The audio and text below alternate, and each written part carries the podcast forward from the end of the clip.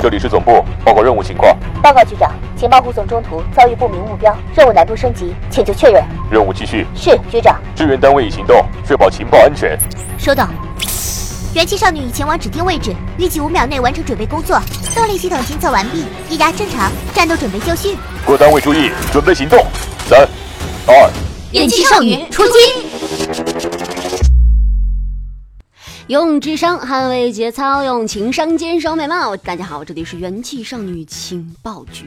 话说，我一直有一个问题，那就是不知道中午吃什么，晚上吃什么。每当这个时候，就默默的掏出手机啊，看一看这个外卖的 APP 里面有什么推荐。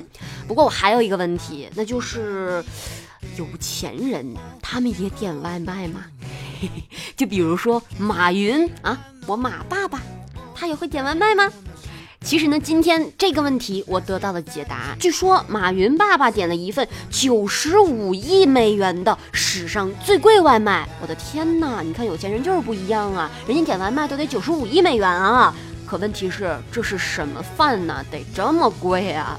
其实是这样啊，前一秒还有消息人士刷屏，下一秒就立马有官宣。今天早上，饿了么终于如愿被阿里收购了。阿里巴巴集团、蚂蚁金服集团与饿了么联合宣布，阿里巴巴已经签订了收购协议，将联合蚂蚁金服以九十五亿美元对饿了么完成全资收购。在互联网界，大鱼吃小鱼这样的事情很常见啊。就比如说，在去年八月份，饿了么八亿美元合并了百度外卖，那百度外卖呢也成了饿了么的全资子公司。呃，阿里这一次收购呢，不仅说是拿下了饿了么，也顺势是拿下了百度外卖，九十五亿美元，看起来哇，很丰盛啊，对不对？相当于一菜一汤，对不对？呃，其实我只想知道啊，就比如说像百度外卖的小伙伴们，一觉醒来，默默的发现，嗯，怎么自己变成了阿里的员工了呢？要是你的话，你会怎么想呢？是吧？阿里呢对饿了么的野心其实是早就有迹可循了。比如说，从二零一五年起，阿里呢系就参与过对饿了么的多轮投资，总投资超过了百亿美元。那二零一六年的四月，阿里巴巴和蚂蚁金服分别对饿了么投资九亿和三点五亿美元。那阿里消息称，饿了么该轮融资完成之后，阿里加蚂蚁成了饿了么的最大股东。持股占比百分之二十七点九九。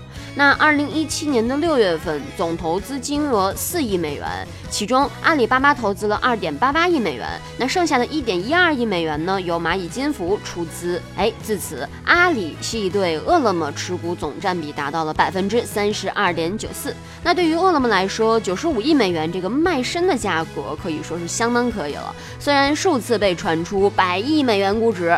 可是和美团点评拥有团购啊、外卖呀、打车、酒店相比，饿了么的业务毕竟还是比较单一的，呃，也让不少人认为饿了么的估值有点偏高。当美团点评和阿里的关系持续的恶化了以后，饿了么成为阿里的重点扶持对象。但是对比来说，看到这个美团点评经过了多次的这个多轮的融资。呃，腾讯呢成为它最大的股东，阿里收购饿了么，正式打响了在外卖领域和腾讯系的正面对抗战。从 DCCI 提供的2017国内外卖市场份额占比的数据来看，美团外卖在市场份额上占绝对优势，占比达百分之五十三点九，饿了么加百度外卖占比为百分之四十三点五。其实说白了，未来你的外卖还是被两位马爸爸。承包了是吧？那阿里巴巴集团 CEO 张勇啊，也就是逍遥子，他发出内部信，强调作为阿里新零售一支重要的力量，那饿了么将保持独立的品牌，独立运营。张勇呢，还向全体阿里员工介绍了全资收购饿了么的战略意义。他在员工信中表示，作为本地生活服务的最高频应用之一，外卖服务是本地生活重要的切入点。其实大宝觉得啊，怎么什么事儿最后都成了阿里跟腾讯的那点事儿了呢？不过阿里巴巴收购饿了么，也是因为自己的产品口碑没有太做起来。那亲儿子不给力，只好抱养一个嘛，对不对？那根据阿里的说法，以后饿了么它的本地即时配送网络要和阿里新零售、三公里理想生活圈协同，也要和盒马、天猫超市等协同，成为支撑各种新零售场景的物流基础设施。嗯，这是看上了饿了么的外卖小哥了吗？而且我们还发现，这次收购也延续了阿里一贯的强势作风。饿了么创始人兼 CEO 张旭豪交出了 CEO 的位置，交易全部完成之后，张旭豪将出任饿了么董事长，并兼任张勇的新零售战略特别助理。阿里巴巴集团副总裁王磊，也就是昆阳，他出任饿了么 CEO。那我们梳理一下以往阿里巴巴收购的案例，原有公司的创始人呢，基本都会离开或者退出主要岗位。就比如说优酷土豆创始人永谷枪将不再担任 CEO 职务，高德管理层基本都已经离开了。那实际上，饿了么被阿里巴巴控控股以后，一直存在被收购的传闻。那张旭豪曾经说，尽管阿里有强势的一面，但它实质是好的。那对于现在已经姓马的饿了么来说，下一步不仅是要对美团点评。进行强有力的竞争，而且呢，还要对滴滴外卖这个蛰伏已久的对手开始新一轮的战争。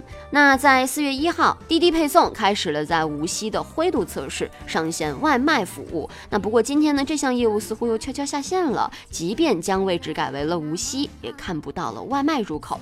滴滴这个后来者想撬动外卖市场，改动大格局，看起来似乎可能性不大。但是在已有的蛋糕中切下一块，似乎可。行，而分别依托腾讯和阿里的美团外卖以及饿了么，未来又将交出一份怎样的答卷呢？